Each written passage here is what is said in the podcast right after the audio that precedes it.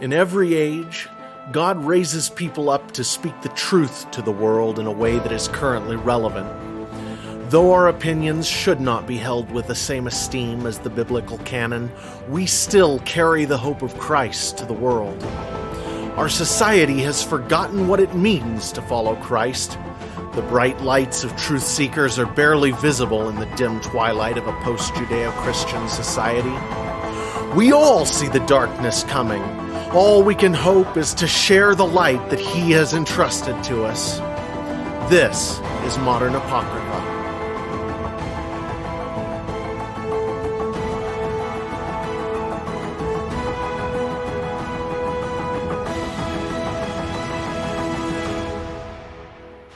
Hi, I'm Jared. And I'm Greg. And this is Modern Apocrypha, and we have another guest with us today. It's Jordan Bush. Welcome, Jordan. It's great to have you on, man. Thanks for coming. I really appreciate it. Yep, great to see you guys. Appreciate you guys having me. Absolutely. So, give us a little bit about yourself. Who are you? Where Where do you come from, and what do you do? Sure. Yeah, the Cliff Notes version would be: I grew up in a Christian household. Uh, my parents have worked for a Christian nonprofit organization their whole life, uh, whole adult life, and so I grew up there. Ended up going to Bible college uh, when when you know when I graduated high school. Was anticipating going for a year, and then wanted to become a, a journalist, a sports journalist. Uh, and so, in God's uh, providence, uh, you know, God has funny ways of of doing things uh, typologically in in the world. And so, I thought I wanted to go be a journalist, and you know, at during this one year of Bible college, God sent me to you know preach good news. So, again, pretty, pretty corny dad joke, but you know, it, it definitely does happen. So, um, so that's what I did. I ended up becoming, you know, just got to the point where I just really wanted to be be a missionary, and my wife and I got married uh, because of that desire. Uh, and so then we raised support and started to go to, we went to Uruguay uh, as church planting missionaries. Uh, and so we ended up helping plant a small church. Uh, and yeah, so then at that point, I was, while I was there, I got involved in Bitcoin and ended up writing a book called Thank God for Bitcoin, uh, which is just sounds preposterous on like 84 levels if you don't know anything about Bitcoin. Um, so did did that and then and then we left uh, ended up leaving the mission field and um, due to a number of different things but one of those was a denominational change uh, we went from being uh, reformed baptist to presbyterian and uh, and so um, yeah so we ended up doing that and so then again the, my connections to the bitcoin world turned into a, a, a full-time job helping the helping the broader christian world understand bitcoin and uh, kind of the, some of the stuff that we're going to talk about today. So absolutely. So yeah.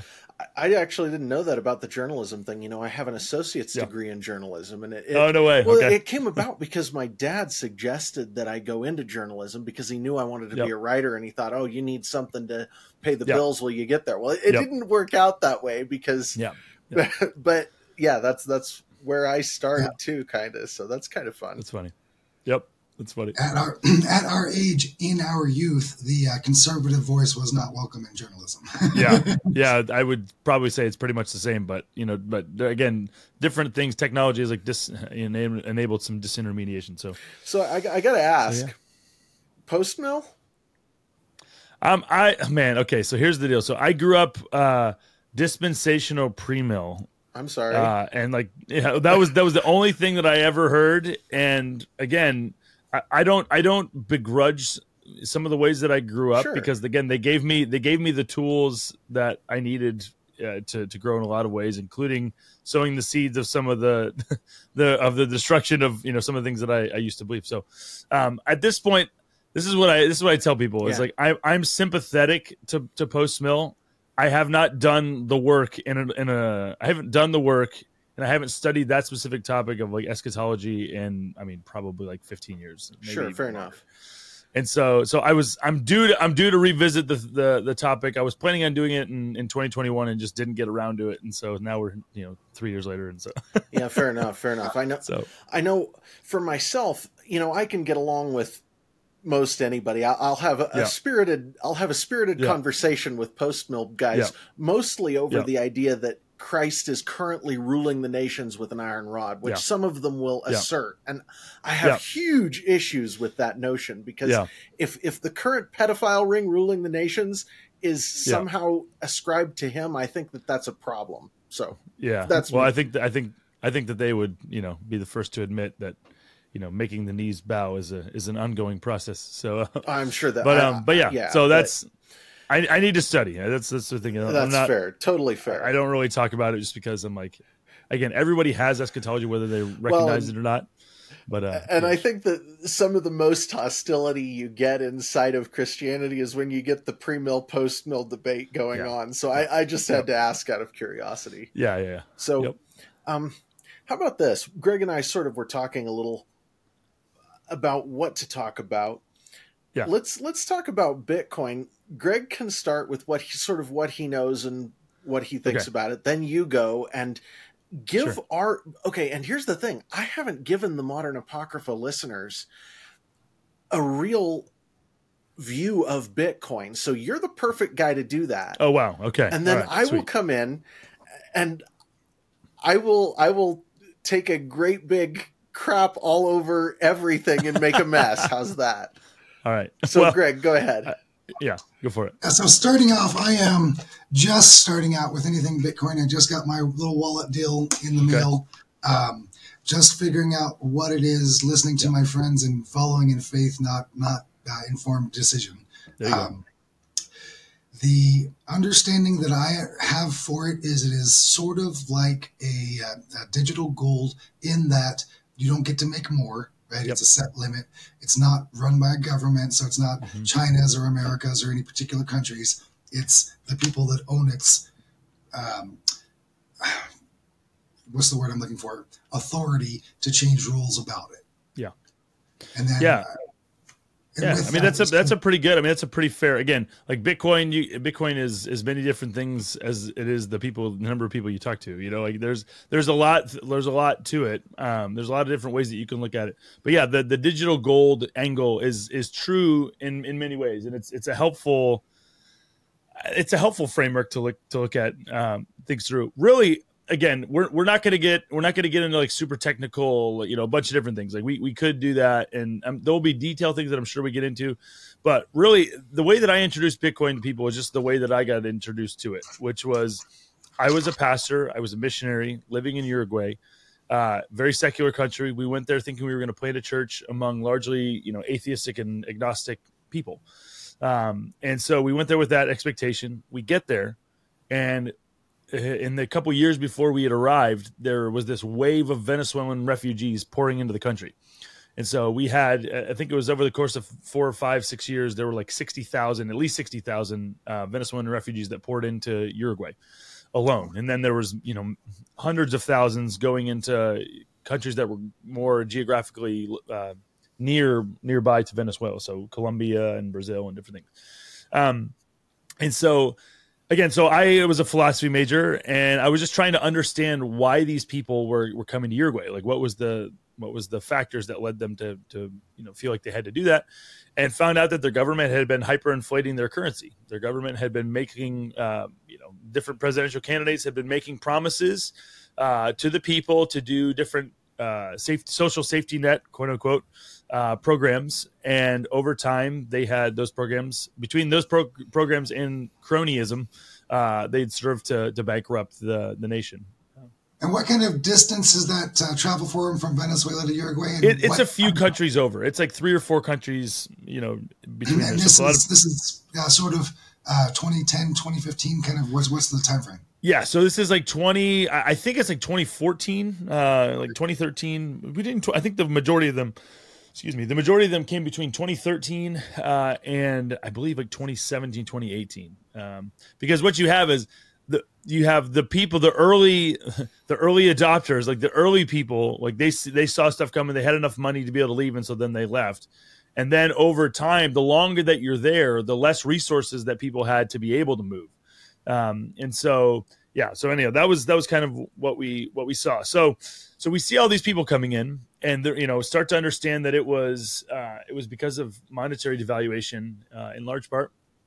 And so again i did not study economics. Uh, i was like a ron paul libertarian you know like i, I you know appreciated different levels of or different aspects of what he was talking about. Austrian economics made sense to me but i did i didn't hadn't done some sort of exhaustive deep dive into the into the topic Um, but I just saw that and I just, you know, kind of filed that away and then, you know, didn't really do anything related to, to, you know, you know, anything related to money in terms of our, our, you know, with helping them other than like giving them money, you know, to help them rebuild their lives in Uruguay, the ones that ended up showing up in Uruguay.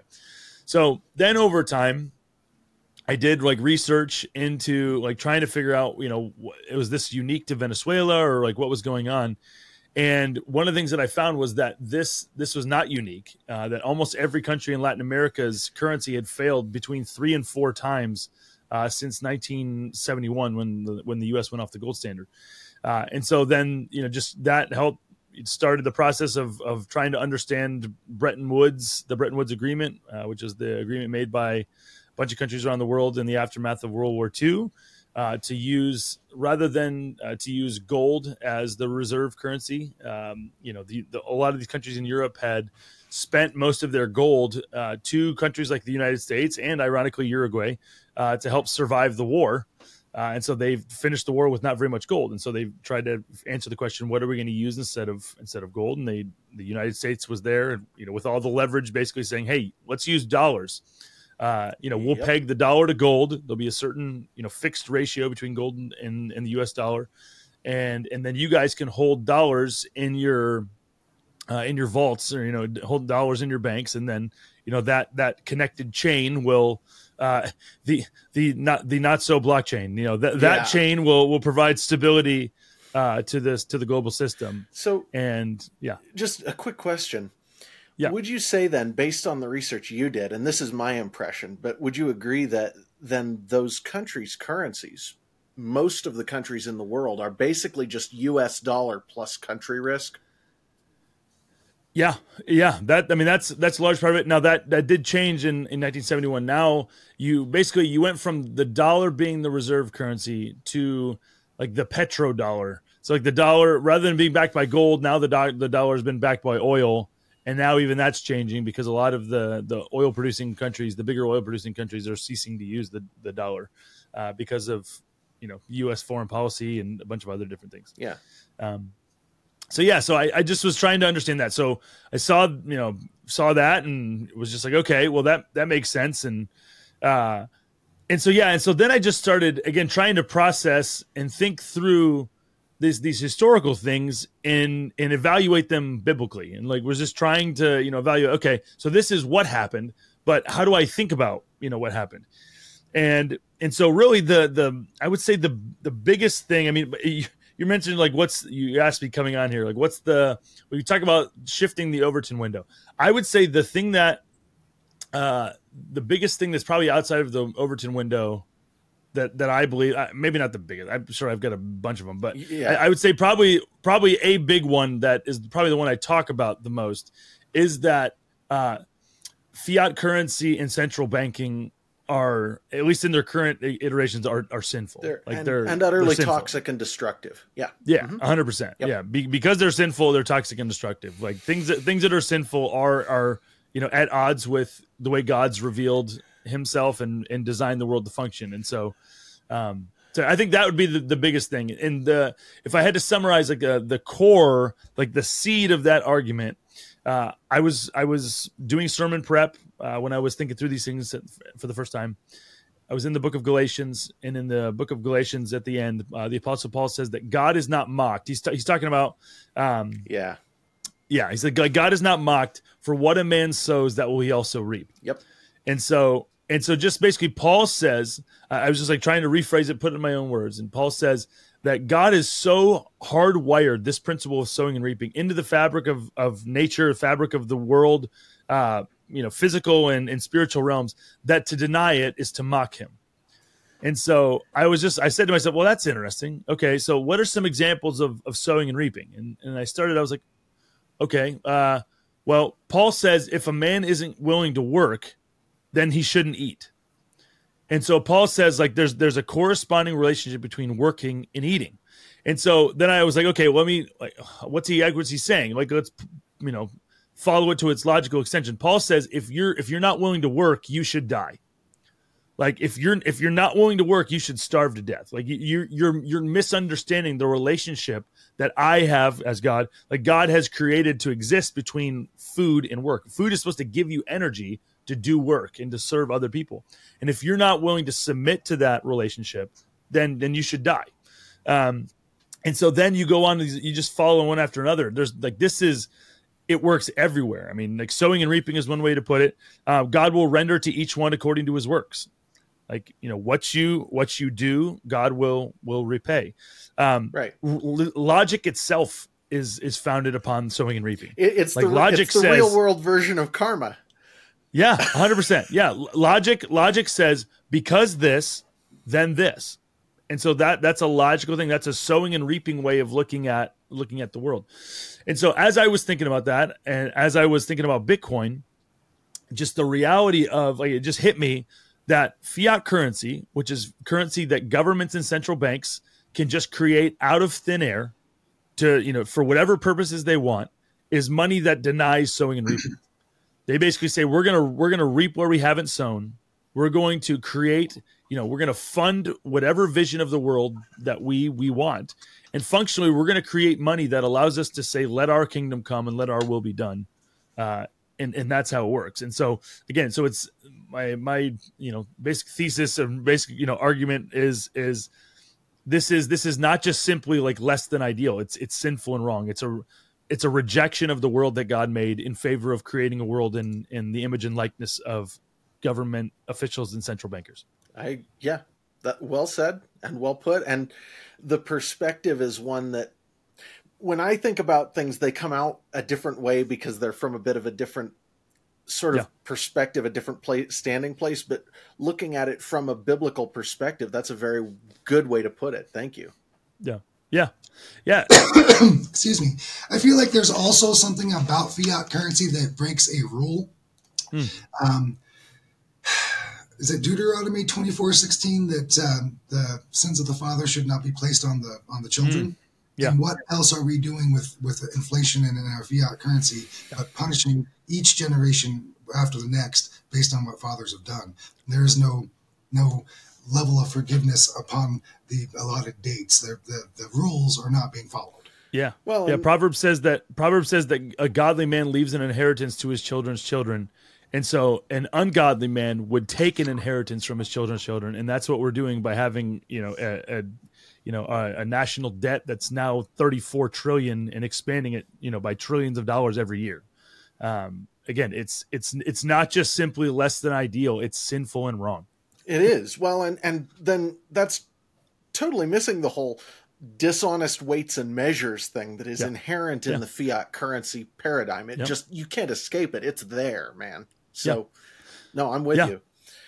I, I think that's yeah again in the way that that works again dishonest weights and measures are like honest weights and measures are you know you'd go to you'd go to the market back when they used you know gold and silver and before you would weigh the stuff that you were buying you would weigh your money and so you'd obviously you'd you'd want to have like one coin that was like the standard. And so you everyone knew that this was one ounce. And then you could weigh your your gold or your silver in that and be like okay this is one ounce. And then you could use that to weigh out your food. And so dishonest weights and measures you'd have you know somebody would have something a, a weight that looked like it was a pound but that was maybe one ounce less yep. or two ounces less. And so, by virtue of that, you were able to steal over the course of many transactions. You're able to steal and and you know create more, earn more money than you had goods to to account for.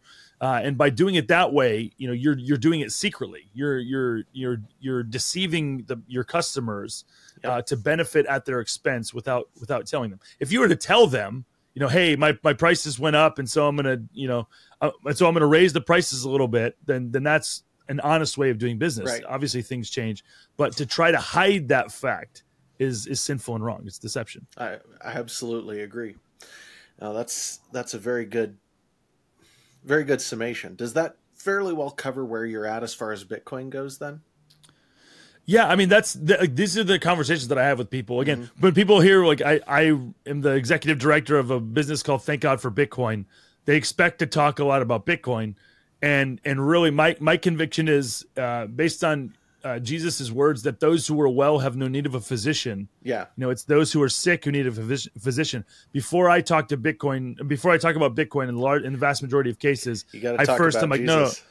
Well, no, no, not even that. I mean, definitely we get there, but like you have to understand that the existence that like what is broken or Right. that the exist the existing system is broken in order to see the value in something different. Um, and so again, there's lots of there's lots of tangible and practical reasons, uh, you know, why why fiat currency is is bad and, and how it hurts people. So like I would say horizontal reasons why why it's wrong. But what I want to first talk about and I start talking about people is the is the the vertical reasons. Sure. It's like what what are the problems that God has with this? And then we can then we can move to the other things later because this Sure. is this is the most important thing. And historically, I would say again, we're it's easy just to be like, well, you know, this is such a this is such a an emergency. We have to go around and address the the horizontal things. We have to go try to fix everything. But if you look at historically, it's the it's the people who make first the vertical argument that that has a tremendous amount of of propulsive force to get things done. And just like briefly, there, there's three examples that I give of this. So Luther didn't go to you know Martin Luther didn't go to you know people his his listeners and and be like look how this is you know primarily look at how you know the Catholic Church is is oppressing the poor. He's basically saying like they're they're not telling the truth about the scriptures right. like this is this is justification by you know is by faith alone through grace alone you know like that he's basically talking about the vertical things that and then people's re- realization of the vertical problems then fleshes out Brings in all thing. the horizontal stuff. Right. That makes sense. Exactly. And so, like William Wilberforce is another one. Wilberforce works his entire life as a politician to try to raise awareness of, like, you know, you guys say you're Christians. We're the this great Christian nation, blah, you know, England, and it's being built on the back of people who we're saying are less than human, people who are made in God's image, and and so, and then Martin Luther King Jr. uses the same logic. He has a whole bunch of issues, but like his logic and his argument, his rhetoric is the same. Uh, and so, I, again, I'm not trying to at all put myself in the same category of importance or whatever with those guys, but I want to use their their their reasoning right. because it's again, I think it's a good way to reason. Of course, of course. So that's yeah, I agree with you. I'm I'm just trying to think how to how to sort of because I, it's my turn next, right? And I'm Yeah, I'm yeah, trying yeah. to I'm trying to think how to approach this exactly in a in a useful way. So Let me ask you this: what do- what do you like when you talk to people? Like, what are maybe like? I mean, you could play the part of like with the skeptic, you know, for these things. Like, what are what are some of the objections you get to Bitcoin or something? Well, I don't have any objections right now, actually. That's that's part of the problem. Okay. yeah, yeah. And here's why. So I think that you can make the case that right now, Bitcoin is the only thing that is usable as money that could be considered honest money Yeah, in the whole world. Gold mm-hmm. used to fulfill that case, but because we have such a a fast transaction speed right now, it can't actually function as money. In order to have something that functions, you have to sort of give a representation of gold. And you're Yeah. already introducing the the possibility for abuse at that point. And that's how we Yeah. got the fiat currencies we have, right? So Yeah. right now today, Bitcoin is the only currency that is both decentralized and honest. Yeah. You, you'd agree, right? Oh, 100 percent. Yeah. I mean, so again, well, it's it's demonstrably like honest. Okay. Like you can you can, I So- mean, it's an Bitcoin is an open monetary network where you can see every transaction that's ever taken place. So- so yeah. What's keeping it that way? What's keeping? What do you mean? What's keeping? What is keeping Bitcoin honest? What is stopping it from becoming something that is not honest? What is stopping Yeah. it from becoming a, a worse mirror of the US dollar? Sure. Yeah. So I mean, I would. I mean, there's a number of different things, but I mean, the fact that I mean, so basically, you can think about Bitcoin is is fundamentally at bottom a ledger. It's just a ledger where you you file inputs and and or, you know credits and debits and you know transactions that take place. They just move from one transaction or from one you know wallet to another. Um, and so the fact that it's open, uh, the fact that it's it's honest, it's just truthful, it just gives you the information is a completely different you know proposition than a normal bank's ledger. It is. You know, normal banks just have ledgers as well, but they're they're privately held. You you can't see their books. Right. So know, would they you don't say just open up their- protected their- by by democracy. It's protected by the vote of the people. So it's it's protected in, in part by cryptography. Okay, so the same cryptography that's protecting the nuclear codes is is protecting you know the like Bitcoin's the way that Bitcoin does transactions, um, but then also then the decision makers in the in the Bitcoin uh, in the Bitcoin ecosystem are there people who run a copy of the ledger that's called a node. Uh, and so the node runners basically can vote by running different node software uh, what kind of what they want the network to look like. And in order to affect large scale uh, protocol changes, you have to get a large percentage of the of those node operators to do like to to vote with their with their software. And so that so basically, if those people who are running, which is tens of thousands of people, if those people think that you are, you know, they they hear your proposal, they hear your reason and your argument, and they're not convinced by it, they're under no obligation and they won't they won't run it. If they don't think it makes both uh, logical and or economic sense, uh, if it, if they don't think it's going to be in the best interest of Bitcoin, which they have conceivably, you know, pretty good investment, and they're not gonna they're not gonna do it. Um, and so that is that is a far like that that gives people a role to play that is a far different it's a far cry from the existing system where you have a couple people literally handful of people in a room who can decide to change the interest rates or can decide to make these large scale policy changes uh, that aren't you know i wouldn't even say democratic but where the people have no say in, right. in what's going on.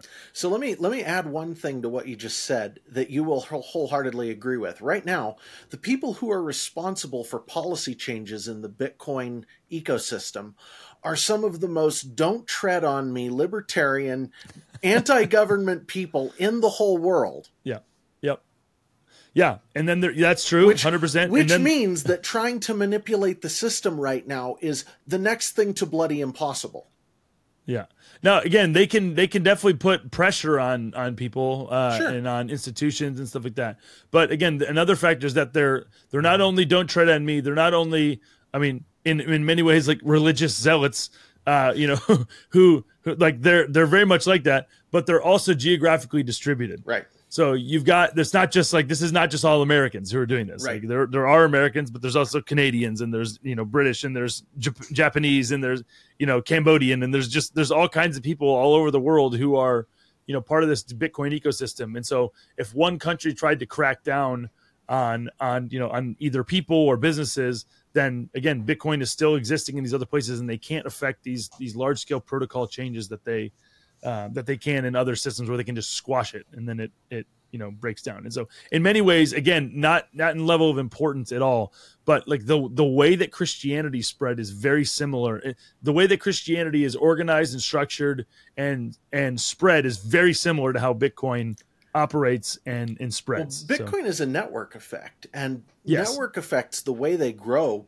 Actually, this is something that I've said a number of times, but let me just reiterate it here network effects grow on a Fibonacci spiral. If you were yep. if you graph their growth rate, it's a Fibonacci spiral. It's almost mm-hmm. deterministic. It's kind of like mm-hmm. Pareto distribution, and that means that mm-hmm.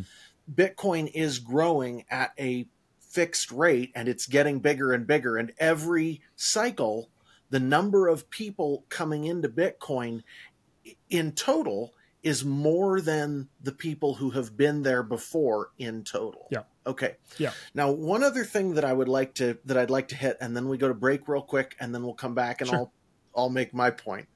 Okay. One other thing I'd like to hit, and that is that right now, Bitcoin is the most compelling, the most the most motivating money in the world because it is deflationary by nature, which means people who have it naturally have their money get to be worth more and more as time goes on. And the amount of it that is produced is actually going down at an exponential rate as yeah. time goes on. So you can call you can call it game theory, but the idea here is that Bitcoin is essentially motivating everybody to buy into it. And once one yeah. person buys into it, like let's use corporations for example. Michael Saylor buying into Bitcoin in a serious way put a level of motivation on everybody else in the corporate world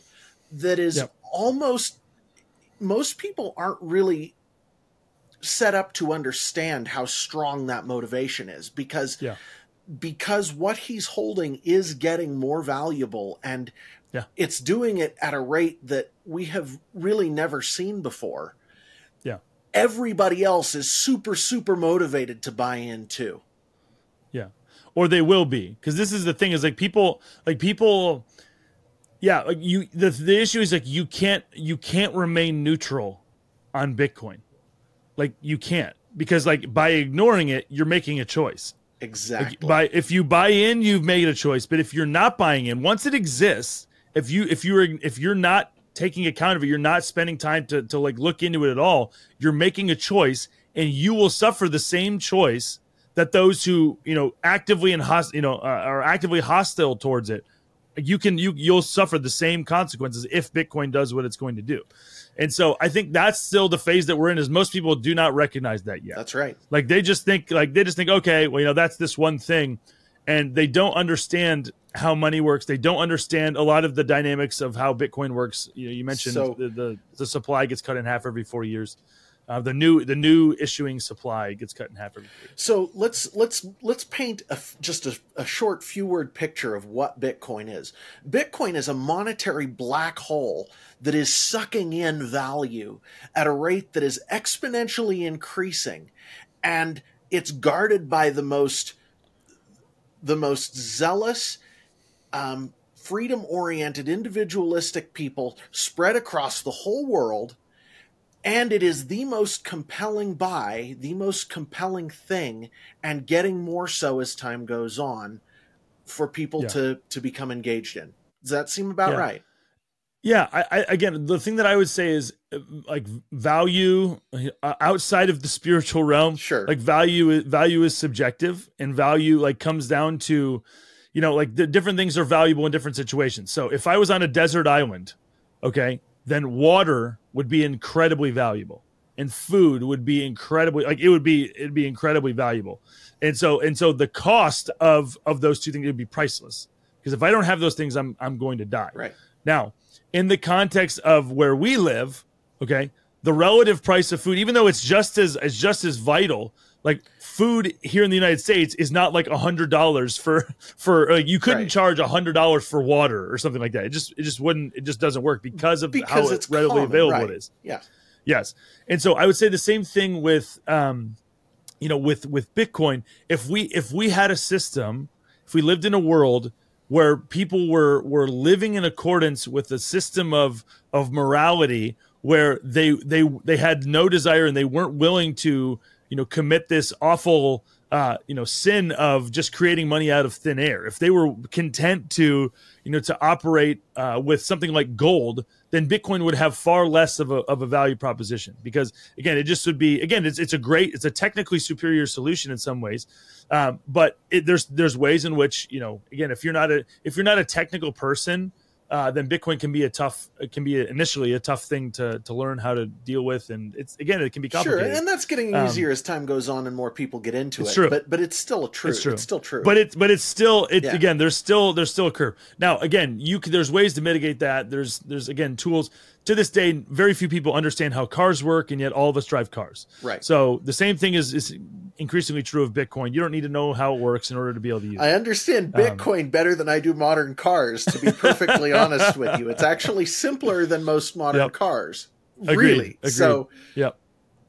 But yeah, but yeah. So that's so that's what I would say. I would say you know like Bitcoin, it, it's it's valuable in that way, especially given the the risk in terms of it being a black hole. You might have somebody who's like, well, what does that even mean? And really, what what it, what it means is it's like okay, so we live in a world in which uh, there are scarce things. Everything that we have, our our time is scarce, our life is scarce, the relationships that we have are scarce. Uh, you know, the food that we eat is, is all scarce, and we are we are every day in the world that we live in now. We're exchanging, you know, non-scarce money for scarce things, or we're exchanging scarce time, energy, resources for money, fiat currency that can be created and is with- with progressively almost no less effort. and less scarce. Yes, mm-hmm. yes, it's increasingly exponentially less scarce with every with every year that goes by. Right. And again, the, the best way to I would say maybe not the best, but the the one one easy way to explain it would be just to observe what happened during COVID.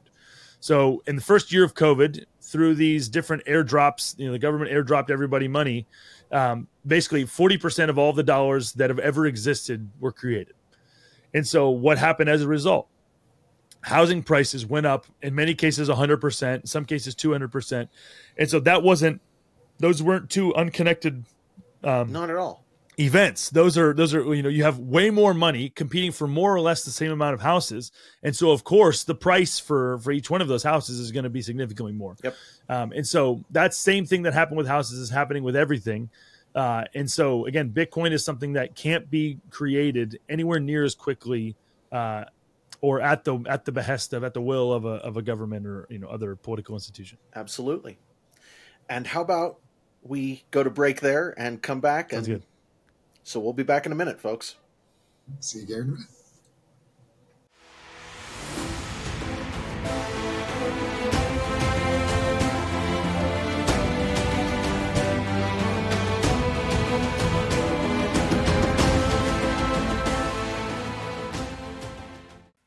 Modern Apocrypha is brought to you by Bright Star, the forthcoming book by me, Jared Michaud, due to hit shelves April of 2024.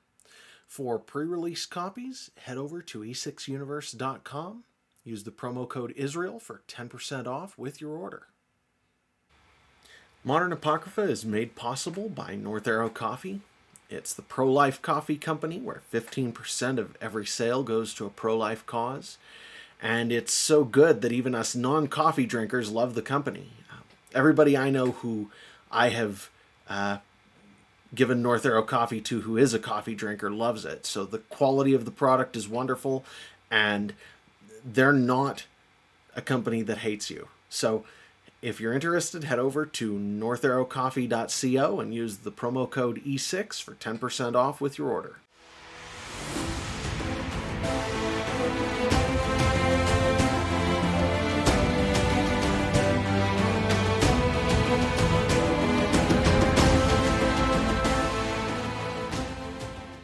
And we're back. Welcome back, everyone. So, got a question for you, Jordan. If if you could be back at the Revolutionary War, they're fighting for the U.S. independence. They're they're not there yet. the The battle is not won, and you could show them an accurate picture of the way the U.S. looks today. Would you do it? Uh, no. I mean, I probably wouldn't. Yeah, that's not. I, I don't. I don't think it would materially help them in any. I mean, I don't know. You could argue maybe there'd be some ways, but no, I wouldn't. I, I I'd be content to uh, let uh, you know God lay things out in His time. And, and this this is sort of the dilemma that I have been faced with because I can see where this is going. Yeah, yeah, yeah, and I, I do think I. So again, I, I maybe I would, maybe I wouldn't. Again, I think I think one of the things we do see is that God does do this. Like God gives. I mean, this is what prophecy is, right? God or like God tells people with Moses. God tells Moses what's going to happen. He tells them, you know, this is going to happen. They're going to reject you. I'm going to defeat them. I will defeat the gods of Egypt. You know, he goes through this whole thing. Um, and so, and then with the the apostles, Jesus goes through and says, you know, this is going to happen. You know, the Holy Spirit's going right. to bring to remembrance all these things. You know, he he does this, and so, but again, Okay, so it's obviously a weird hypothetical situation. So again, this, may, maybe this doesn't rise to the level of prophecy. This is just me looking yeah. forward with my weird, not normally wired brain, and going, uh-huh. okay, so this and this and this and this are all converging. What's the result? So here's here's the way it looks to me. We've got a 99.999999% chance that Bitcoin becomes the world reserve currency within the next 10 years five i would say 5 to 10 because if you look mm-hmm. at the growth rate that we're hitting right now that's mm-hmm. about mm-hmm. right that's my that's my call it a guess but it's about right because of the mm-hmm. this rate of growth we got going on okay now i'm going to use the example of the us here to sort of illustrate what i think is going to happen and i'll just see what you think And I think the moral of the story is easily stated right now, and that is this you can't serve two masters. You can't mm-hmm. serve God and money. Mm-hmm. The love of money is the root of all kinds of evil. That doesn't mean that we shouldn't be using Bitcoin. None of what I'm about mm-hmm. to say means we shouldn't be using Bitcoin. We should because it is the mm-hmm. most honest money available right now. Okay? Yep. With me so far. Mm-hmm. Okay, so the US was when it was created, it created a uh, what would you call it? A, a platform for people to innovate and to create in a way that hadn't been seen in world history because of the level of individual freedom that was granted to people mm-hmm. who lived here, right? Mm-hmm. So we saw mm-hmm. technological mm-hmm. innovation that came about at a rate that was totally unprecedented. Yeah. And the power balance of the United States when it started out was designed to pit geologically disparate forces against each other mm-hmm. in a way that yeah. preserved a power balance, exactly the same as Bitcoin is. Mm-hmm. Yep. Okay, so what happened to the US? Because the system failed at some level, because it's become yep. corrupt. Mm-hmm. Everything humans do can be corrupted. If humans can build it, mm-hmm. humans can break it. Okay. Yep. So here's what I'm here's what I'm foreseeing with Bitcoin being very likely. It is going to suck up all of the economic uh, network in the world and put it into one network. And what's mm-hmm. going to happen after that is the power balance is going to shift because it's going to destroy the current power balance in the world. It's going to it's mm-hmm. going to break it and rebuild it in a way that hasn't happened in basically since the gunpowder revolution and the printing press. Okay. Mm-hmm. And at that mm-hmm. point, mm-hmm. the Catholic Church went from controlling the world to within 10 years, nothing they said made any difference mm-hmm. outside of the, the borders of, mm-hmm. right. So, yeah. So you're talking as a result of the printing press, like printing press, like, and the gunpowder revolution at the same yeah. time. It it shifted yeah. technology enough that it made the way politics was played not be the yeah. same. And Bitcoin is getting ready to do exactly the same thing. We're basically, when we talk politics in the US right now, we're basically talking about Byzantine politics in Constantinople in the year uh, 1542 or 1452, whatever it is. Yeah. In, in one year, they rejected the cannon. Two years later, they were invaded with cannons. Okay. Yeah. So we're we're kind of I'm serious. So in that middle year, yeah, we're kind of talking politics in the US in that middle year right yeah. now because technology is just yeah. doing this. Okay, but yeah. but I think that's a, I think it's a great example again of what we were talking about earlier of like you there's no neutrality. Right. Like once something enters the world, like you can't you're not neutral on it. You're either ignoring it or you're or you're, you know, opting into it. And so yeah, right. it makes sense. So the logical thing to happen next is that the power centers in the world reform. And when mm-hmm. you onboard basically 99% of the world population over a period of five years, mm-hmm. everybody else who was involved before in terms of making the rules, yeah, th- their their opinion is worth one percent now. Yeah, go ahead. You're good. Yeah. Um, anyhow, can you hear me still? Yeah. Okay. So th- their opinion's 1% of the vote now, which means mm-hmm. we get one situation where there's something that happens that's like COVID and people panic.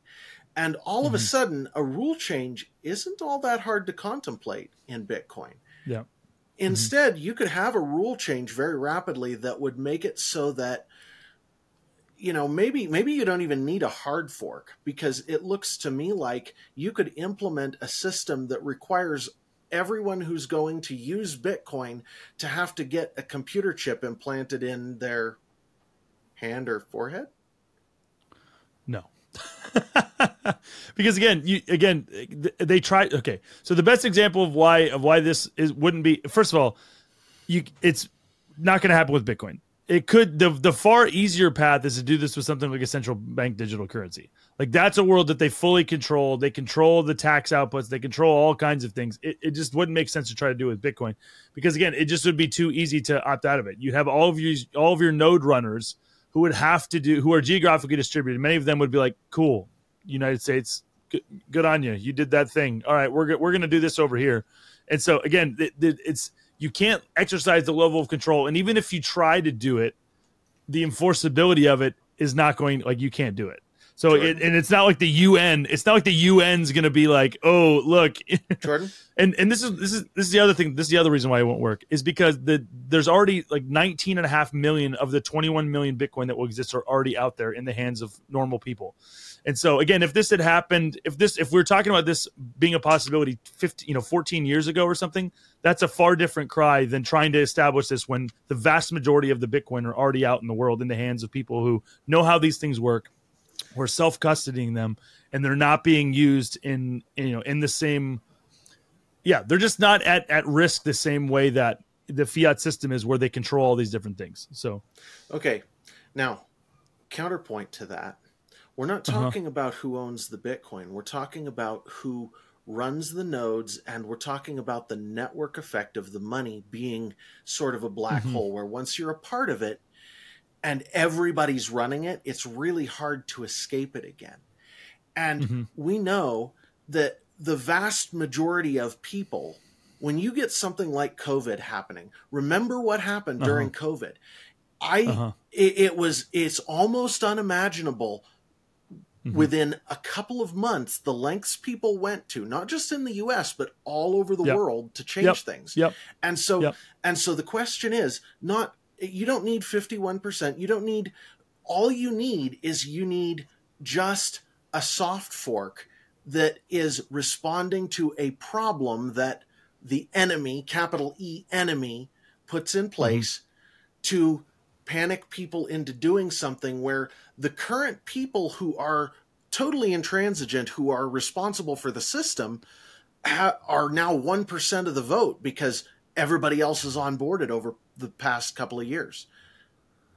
But they're not even 1% of the vote like they're they're part of they're percentage of the vote insofar as they have they're running nodes right and what i'm So- saying is what i'm saying is the number of So- nodes that go online when you onboard the 99% of the world that isn't onboarded right now is Uh-huh. multiplied by let's say it's only multiplied by 10 that means Uh-huh. that means you have 10% of the of the total nodes are the current people who are running nodes and all the rest 90% of the vote is used Mm-hmm. toward whatever end the enemy is scaring people toward but so again so then they can they can do a hard fork they can do whatever kind of fork they want to right and and then again and then well and and then if people and that network it's the same thing with states' rights, though. It's the same thing with states' rights, where they're they have different you have different jurisdictions that operate according to certain certain ways, and then so basically what they'll do. So if you did do a hard fork, then boom, okay, great, you do that, right and then we're gonna we're gonna watch and see what happens. right and i And so and basically I don't what you to, have i don't is- have to run their hard fork you're right i don't Yeah, but when exactly, but yeah. when 99% of the people who are onboarded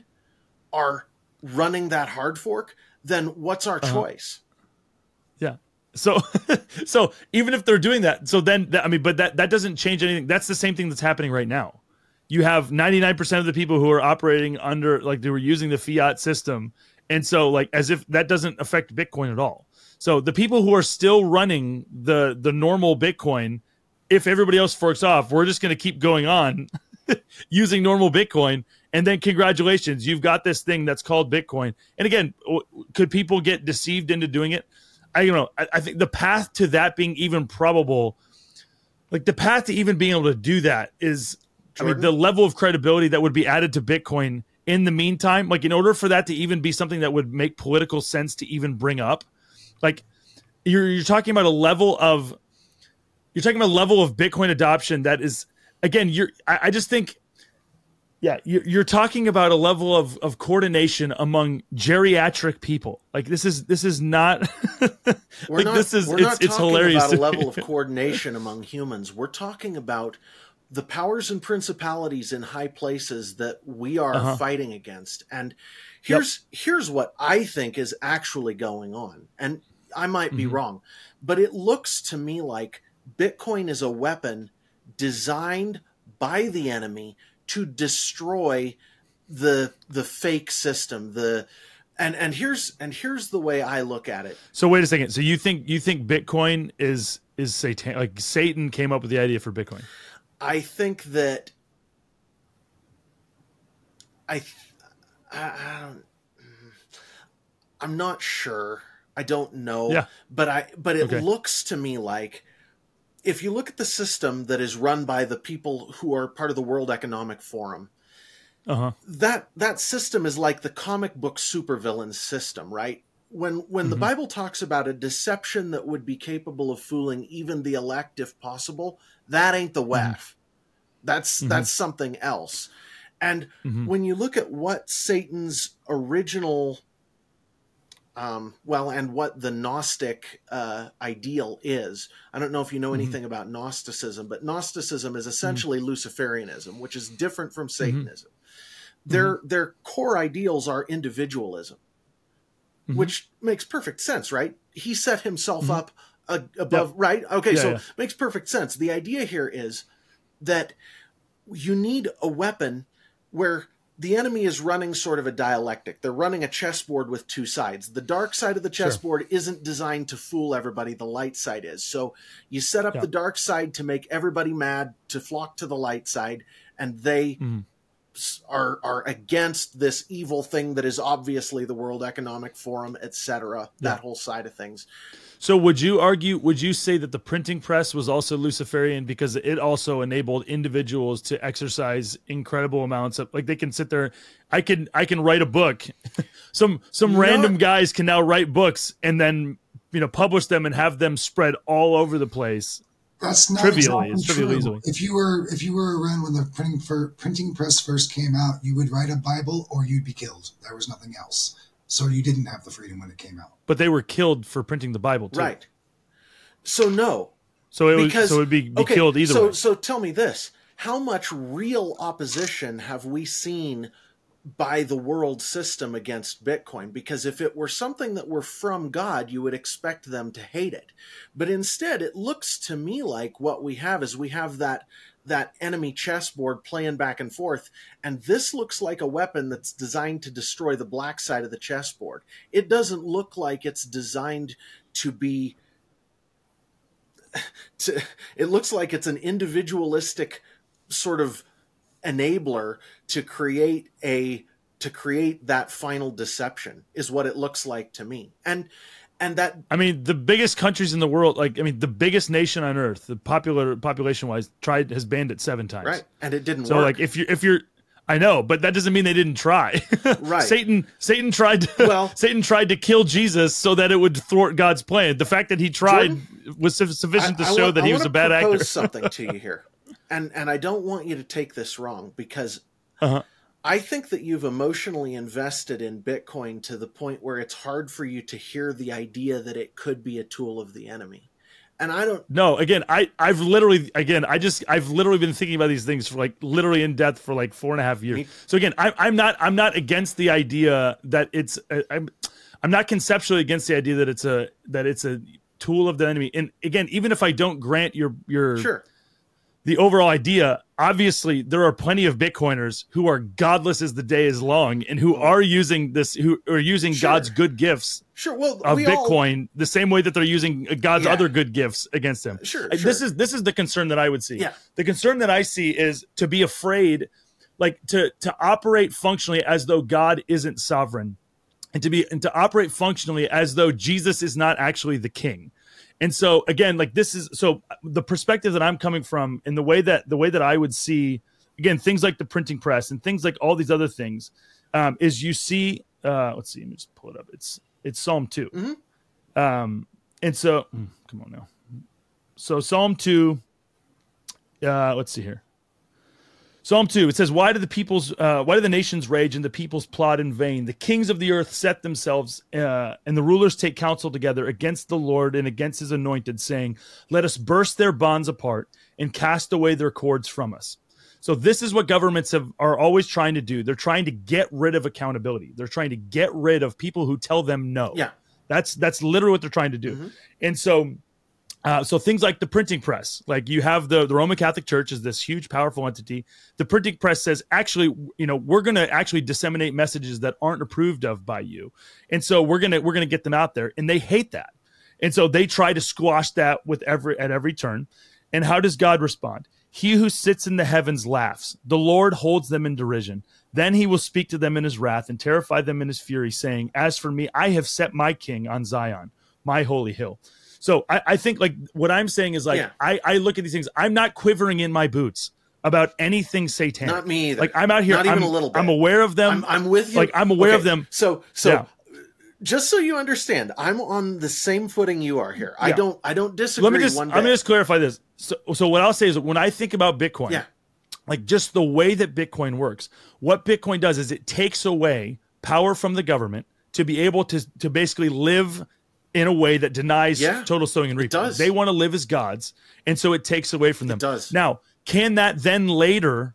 Can that later be corrupted? Again, Right. this this good thing be corrupted. Right. But to try to say that it's satanic now just strains like strains the meaning of words now- to me. now I want you to understand, okay? Functionally, I am in the same position you are. Most I- don't hold a lot of US dollars. I hold mostly Bitcoin Yeah. because you're right. Yeah. Right now it is the most honest, the most free money in the world. It is exactly what it's supposed to be right now and I'm with you 100% on that. Yeah. Okay. And I don't think we need to live in fear of anything because he will always make a way for us. And if Sure. Bitcoin were corrupted, that means there would be a way made past that and that that needed to be part of what happened in order to make his plan Mhm. come about. I'm with you on this. Okay. No question. What I'm saying is this that we as Christians number one, we need to be using honest weights and measures. We need to be using Mhm. the answers that are at hand. Yeah. That's the first thing. The second thing Sure. is we need to not get married to our money. Hundred percent, one million percent. No, I know that. Uh, So I'm saying we're in the Yeah. same place. No, no argument. Yeah. But this, but the issue, this is again the issue that I'm having is like Mm-hmm. this is like saying you need to not get married to your law. You know, like you don't, you need to not get married to the law. It's like, well, yes, you don't need to get married to the fact that like to your nation, but like being like being like using the law and and like submitting yourself to the law is something that you should do. Can, can I and we, we can I tell you a we bit of a shouldn't be worried about here? idolatry. can I Yeah, can I tell you a bit it. of a story? Okay, so Yeah. I worked at a family business for about eight years, eight or nine years. Yeah. Um, and during this time, I was saving mostly in gold. I would put aside what Mhm. I could. You know, Sure. we we we Sure. we had a lifestyle that was pretty pretty under the under the standard. And and I was saving as much as I could. And at first I Yeah. was saving it in precious metals. And then I started Mhm. learning about Bitcoin. This is 2020, 2021, somewhere in there. I started learning Okay. about Bitcoin Mhm. and I started putting it away in Bitcoin. I even took some of the precious metals and sold it and bought Bitcoin. Okay. Yeah. And so over the past, what, year and a half now, since I quit my job, I have had to sell most of my savings. I've had to sell most Mhm. of that stuff. And Mhm. if I could if I could tell you what that did to me right here, I never expected it, man. I was 100%. but but I I started realizing how attached I was getting to my Yeah. money and how much faith I 100%. was putting in my possessions. And finally I'm like, okay, God, this is yours. I'm selling it all if I have to because I Yep. can't be attached to this. I have to be attached to you. And what I 100%. discovered is that the the more the more solid and the more trustworthy the money is, the easier it is to do that. One of the hidden blessings 100%. of this crappy fiat system we've got is that we Yeah. don't trust our money, which means we aren't drawn Well- into we aren't drawn into a basic greed situation as strongly as we might be otherwise. And I'm learning that firsthand, and it's not fun. so- I, I don't I don't think that's a, an accurate valuation of, of the situation at all. I think there's like a very small, like one one tenth of one percent of people who are in that situation that you just described. The vast majority of people think that the dollar they think about the dollar like Bitcoiners think about Bitcoin. yeah, that's so fair. they're still plenty greedy. They're still well, plenty greedy. okay, so maybe I'm just like, talking about after- myself. maybe I'm just talking about Yeah. myself. I yeah, don't know. and so and But, so there. yeah. So and I'll just say this: like Yeah. there, I 100 percent agree with you. Now here's the thing: just full disclosure. Like I literally there's a reason why like Bitcoin could disappear tomorrow. Yeah. Like I I think about it all the time. Like solar flare, Bitcoin's gone. Boom. What do I do? Well, I go die. No, No. we don't. No. like no, not We- whatsoever. we Like this thing in is the not Lord with material. all our heart. A hundred percent. yeah, We trust the right. Lord and faithfulness. So faithfulness would look different in that situation. What I and and so again, this is this is not about Bitcoin making a million dollars. This No, is not no. Bitcoin. I, I'm, doing anything. I'm any with you things. 100%. It's Yeah. about being faithful All- with the resources Yes. we have and putting them in the most trustworthy place we can. And not even that though. It's not even that though. It's not even about trustworthiness. It's not about any of Okay. that. It's about it's about like again, you and again there's there's in God's providence, he does things where you're like this is not good. And God's like, "Yeah, but I'm doing it anyhow because it has it's serving these greater purposes." So, like all all I'm saying is yeah. Like Bitcoin, Bitcoin, like gold, like all these other things, are are systems that acknowledge the world that God actually made. They actually submit to God's design in the world, and by doing that, it's a way, it's a form of humility. Yeah. Like again, now can you trust in those things way too much? Absolutely, Well, and- and- absolutely. no one is arguing, and it is like, well, not, definitely good I'm not arguing any otherwise. It's definitely good stewardship right now. it, well, it's it, but I would say it's good stewardship based on based on the principles of how it works. Right. Well, Like th- that's what I'm saying. I'm, I'm know? using that as shorthand uh, just to say that I Yeah. agree with you. No, nothing against you. Um, Yeah. And and I don't want you to think by it's like I said, if you could if you could paint the picture before the Revolutionary War for the people who are fighting Yes. would you do it? Well, and in my case, the answer is I see what I see and I can't be dishonest about it, but at the same time, I'm Yeah. also coming back to agreeing with you about where we're at right now. And right now, we have something has to happen with this crazy world system that is run by pedophiles that is totally dishonest running on this fiat nightmare. I mean, Yeah. But this is but this is but again, this is this is what I would say this is again, things have always they always look bleak. They always look disastrously bleak, impossible to win. Like Hitler Yeah. literally taking over the world. He's murdering like Jews by the millions. He's murdering all kinds of other people. Like the darkest thing. Yep. And then it ends up being like, you know, he gets taken out. It's this whole situation. We get right to the brink and then God's like, you know what, guys, this looks bad. This looks like I'm not in control, but here, squash. I'm still in control. Right. And so it's, I guess my thing is just the overall, the overall tenor is just like, and it's a it's a Chesterton quote where he says like the greatest thing is to is to fight an un in uh, like an unwinnable battle and, and actually come out on top or something Yeah, like that. yeah. It's way more poetic than that. well, it, I But, know like, what you're that- that's saying. just the though. reality. I do. I agree.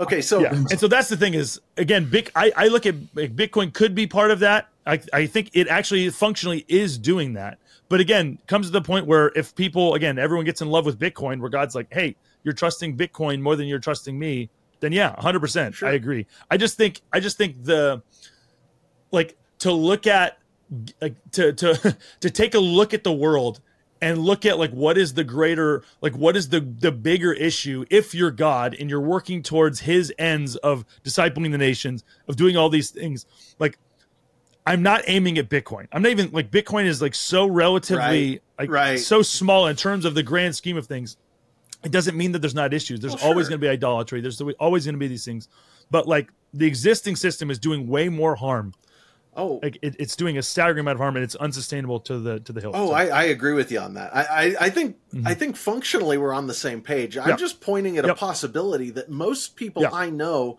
don't see, and I want I just want the people I know who are like you, who are Christian guys who who actually believe in God, to make sure that you keep in your mind that these Yeah. things are tools and means that God puts at our Yep. disposal, and when the time comes for them to go in the trash heap because they've been corrupted, Yep. well, you know what? 100% yep So one one million percent anyhow, This is why I talked with. So I just was at this Christian conference Yeah. this past week, and there was a guy who's actually from my church who is a gold broker. He does, he does Mm-hmm. Oh. gold broking, and so the the guy who is running the conference says to me, he's like, "Hey, uh, he's like, your booth is right over there, and actually there's a gold guy right here. You guys should talk, and you know, you guys can get into a, like a debate or something." And so I said to him, I was like, "Well, one of the things I, I always talk about with people is." Have you guys seen the Star Trek meme where it's the woman? She asks them, "Are you two friends?" And the one guy says yes, and the other one says no. yeah. Like I always tell people, I'm like, listen, I am as a, as it relates to gold and Bitcoin. I am I'm friends with Bitcoiners who like gold. Yeah, like we think this is still a good tool. Yeah. If Bitcoin disappeared, this would be the next best thing. And it's the it's tech traditionally and mostly it's the it's the gold bugs who are like we hate your living gods. You're fake. You know, the Uh, whole- Peter Schiff. thing. exactly, exactly. So again, yeah, again, and, and again, beyond all this money, like again, Right. money money matters because of what it's because of the effect that it has. It's a tool, and because of what it affects. Right. And Well, and- again, if you love, if you value it for some other reason, then you're again, you're you're in sin, you're erring, well, and you're and, God gives it as a it to us as a means to show responsibility. A lot of times, that's what it Mhm. ends up Yep. being, right? It's like Yep. it gives us an opportunity to show responsibility in our lives, but but Yep. making it an end in itself is a sin, and that's hundred percent. that's well the love of money is the root of all kinds of evil Yep. so anyhow Yes. so i don't i don't want you to go away with the impression that i hate bitcoin somehow because i don't i actually i have more bitcoin than about anything else and i, I actually really Yeah. like it but i Yeah. also don't want to i don't want people to get to a point where they're doing what i see a lot of bitcoin twitter doing where they're actually Yeah. treating bitcoin as a god you can't Sure. serve both Sure, sure, god sure. and money yeah, I kind of And this does is- flow into my little next topic. If we, I have one last topic question I'd like to run through uh, the three of us before we run out of time. Yeah, Um, I'll, I'll just yeah. one. Let me just say one last thing. The thing uh, again that totally makes sense. Like what you just said, totally makes sense given like Bitcoin Twitter. The thing that I would just say is like Bitcoin Twitter is like three thousand autistic guys. Like that's that's all that it is. It's three th- and myself included. Like it's there's three thousand people who are who are just on Twitter like talking about these things. Yeah. Like it, it's just Mhm. such a small like an unrepresentative segment of of the world. Doesn't mean we don't. And again, I I share all the same concerns you do, and I have conversations with sure unchristian Bitcoiners. I get to share Christ with like lots of Well, and, Bitcoiners. and that's an opportunity we get, man. That's that's Yeah. wonderful. I'm right. I'm actually writing a book. Where it should be done within the next month or so. Uh, a book called "The Gospel According to Bitcoin." Which, whereas thank God for Bitcoin was used, we, we wrote it to explain Bitcoin to Christians. The gospel according to Bitcoin is explaining the gospel to Bitcoiners. So, like, just very, very aware of and and have the same desire as you to to have this thing be be a tool and not and not a means. You know, uh, Not an end in itself. means in and Yeah, of yeah. itself. Yeah, I'm not with an you. end. Yeah. Cool. Yeah. So what did you have there, Greg? right, go for it, Greg. Yeah, so I'll just put this all out there in a, in a, um, oh, a paragraph at once, and then I'll let you guys respond. Um, in our talks, in our in our uh, best guidance, best practices, if you will, we're, we're trying to trying to aim for something like balance. We want to find the, Mhm. the, the narrow road. We don't want to be too extreme one way or the other. Bitcoin's not perfect. It's not God, and it's not. Uh, the other side of that would be it's worthless. It's criminal. You can't talk about it. Yeah. Right. So they're your two sides. It's Yep. perfect. You can't say anything bad about it. It's horrible. you can't say anything about it. Period. It can't be spoken of. With this, I'm kind of positioning something like the WEF. Those currently in power, it wouldn't matter who's in power. You're losing power by a shift in power. So Mhm. those in power would be the ones creating the attack on it. Something I see in this uh, poke and a point to reduce the conversation on it. Um, we recently did something like um, allowing people to invest um, through paper Bitcoin, basically. Sure. Yep. The So- ETFs. Yeah. As it stood before, individuals were able to speak about Bitcoin freely without any limitations. Moving forward, where we need to preface our statements with this is not financial advice. Whether are they going to start stacking something like that on us? Are they going to start coming back around and saying if you don't say that, then you have some sort of, sort of penalties? When they start following up with people with so many penalties and additional regulation, because everybody's begging for regulation, is that then just muddying the waters to where it's like it is with pri- private equity, where you if you've got money, you can make money with it, but if you don't, they don't Mhm. let you in the in the game. Will they try to take it over so that if you if you are following their rules, you can play in Bitcoin, but otherwise it's such a hassle that you're not able to. That's sort of where Yeah. what, where are we now with wh- how freely are we able to uh, speak about it, and Yeah. does it seem like that's shifting? And then what else do you see as an attack? Yeah. Go for Hey, it. Jordan, does this does this sound like a rehash of Bitcoin Twitter over the past like? Yeah. yeah, I don't know, but I mean, Oh, it's. I'm I think it's a good question. No, it Yeah, is. no, it's a it's a good good question. question. So, so the first thing I would say is, um, okay, just something a lot of people just don't realize. The fact that you say this is not investing advice does not absolve you from it being investing advice. Like you could still get sued for for doing that. Yeah. It's like there's it's like people say that and then they, they're like thinking, okay, good. I'm, and it's just not true. Like they're, but again, the reality is like they're just not going to go after every Tom, Dick, and Harry on you know on, on the internet for you know for doing something. It just doesn't it's make a product they want to get rid of. Sure, yeah, but there's, I mean, the fact that the fact that they just approved an ETF is actually doing the exact opposite. Like it, Bitcoin, Bitcoin is becoming more entrenched within the existing yep. system than anything else, and especially as the people who are most vehement against it is 74 year old, uh, you know, 70 or let's see, 80, 81 or 82 year old Joe Biden, who's quickly going to die. Uh, um, Elizabeth Warren, 75, whatever years old. Like these people are getting to the point where, again, they're they're moving out, and people who are who are you're going to be getting politicians as a greater segment of the electorate becomes Bitcoiners. They're going to like, uh, and especially as they get wealthier, like they're going to be able to exert power over politicians in terms of how they of how they think about and how they treat Bitcoin.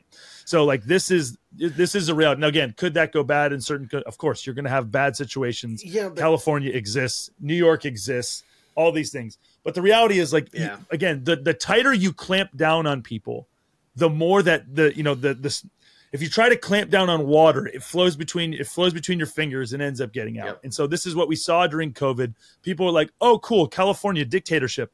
See ya. We're going to Texas and Florida and in Tennessee. Like, cool. Well, you guys, you guys have fun with all of those regulations. New York, same way. Like, you guys want to do all these things. All right, see ya. We're gonna we're gonna go actually to places where they don't do those things. And so whether it's on the United States level or just even internationally, you're gonna have people who especially if they have a, a, sizable amount of Bitcoin, they're to be able to leave. They're to be able to leave and go to other places uh, to to escape some sort of you know clamping down.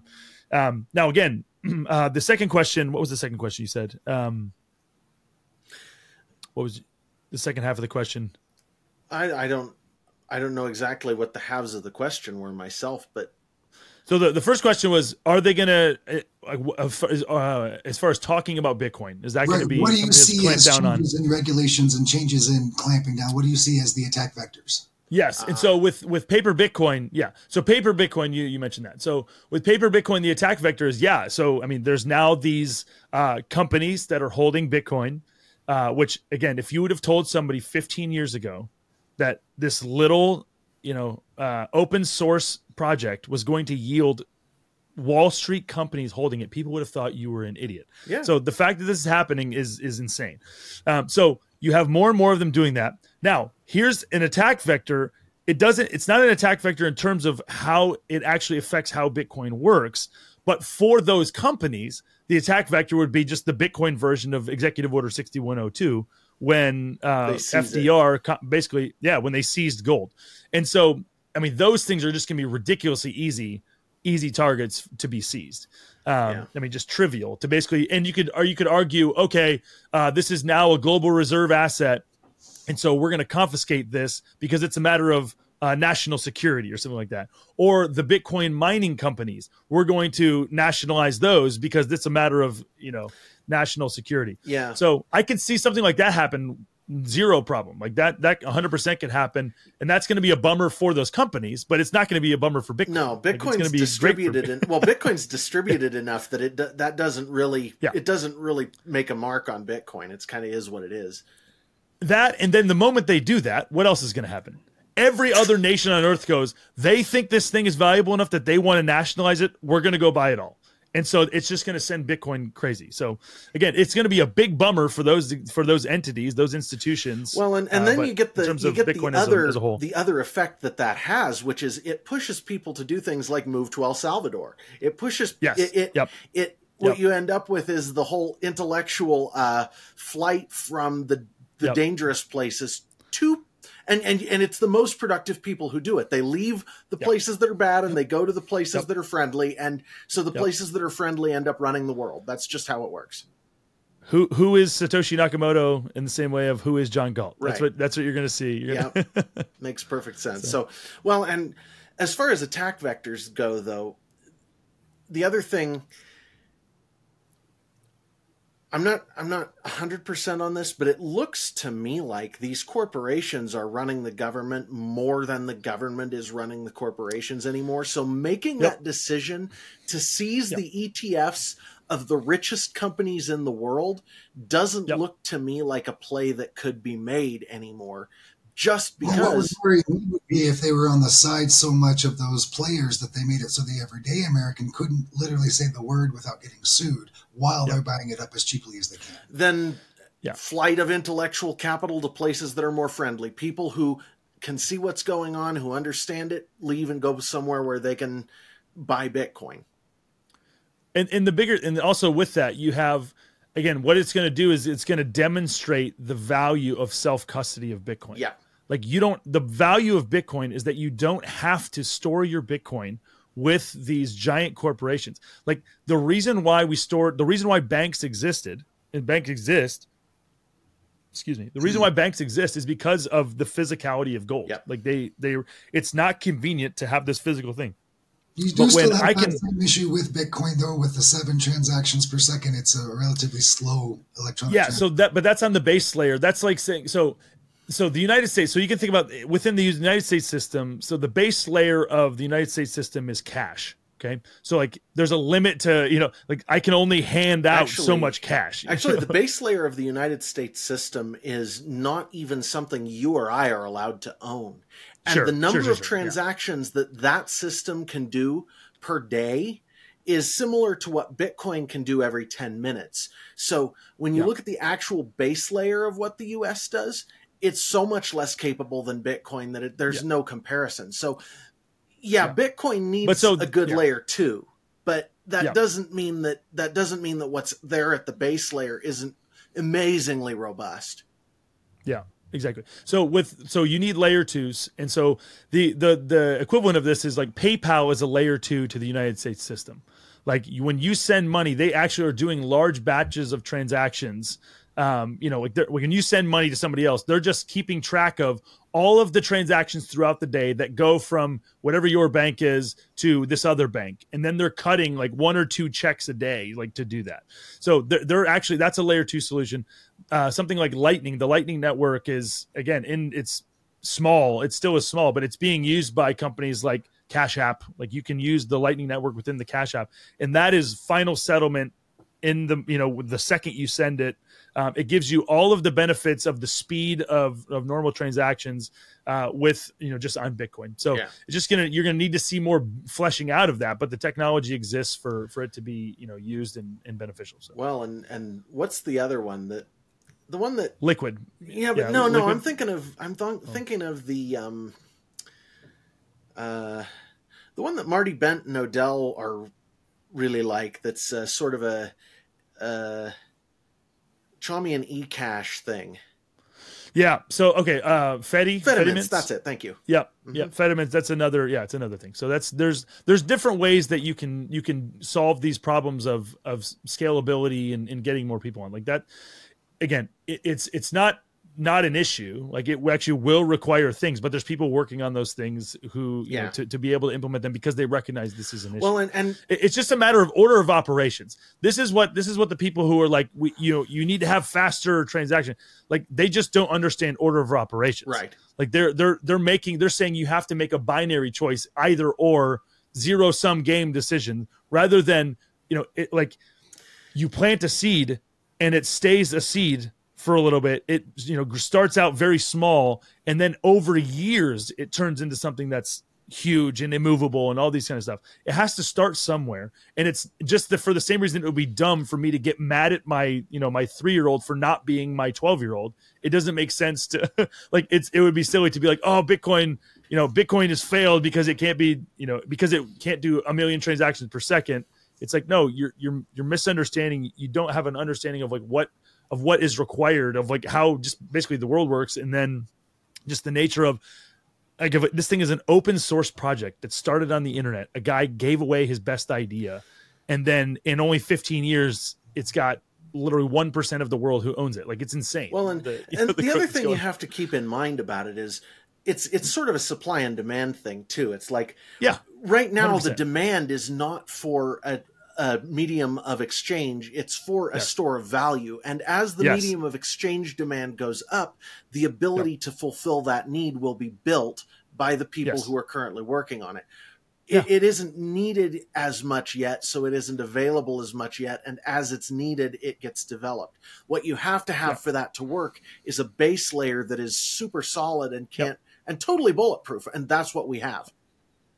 Yep, hundred percent. That's that's what's driven the the choices that people have made with, you know, with Bitcoin to this point. Is the thing that doesn't exist is a good store of value.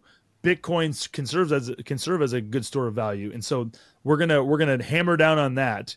And then as that as more people get drawn into that, then again, then we can start moving on to other Well, things. and- But that's the novel. The And a side note on that, just to add to what you said, the the whole block size war was a, a matter of 100%. people misunderstanding that function.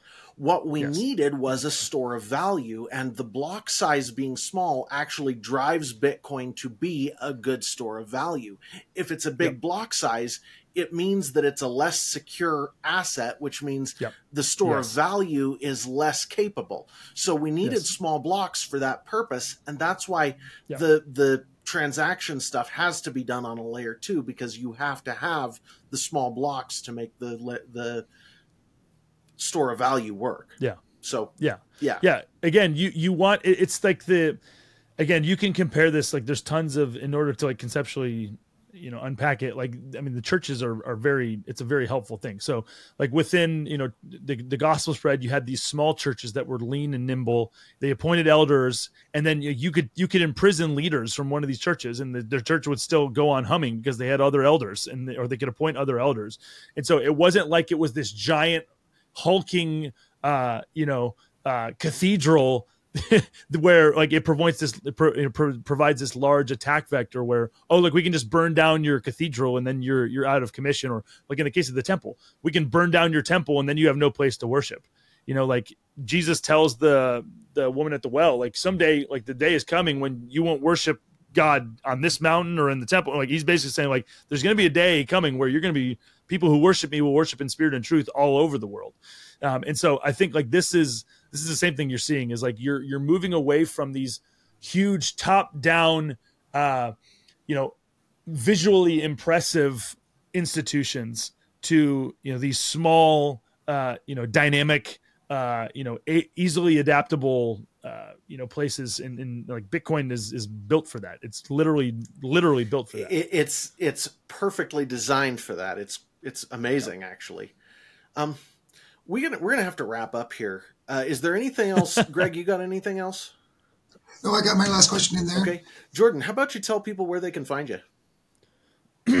excuse me man i just tried to hit my uh, mute my mic and i didn't make Good. it um yeah no you can find me uh you can find T, uh, thank god for bitcoin. I'm the again executive director of thank god for bitcoin. You can find us at tgfb.com um you can find me on twitter uh, at jm bush uh, w-r-i-t-e-s um and then again the, the biggest the only other thing i would you know, Yeah.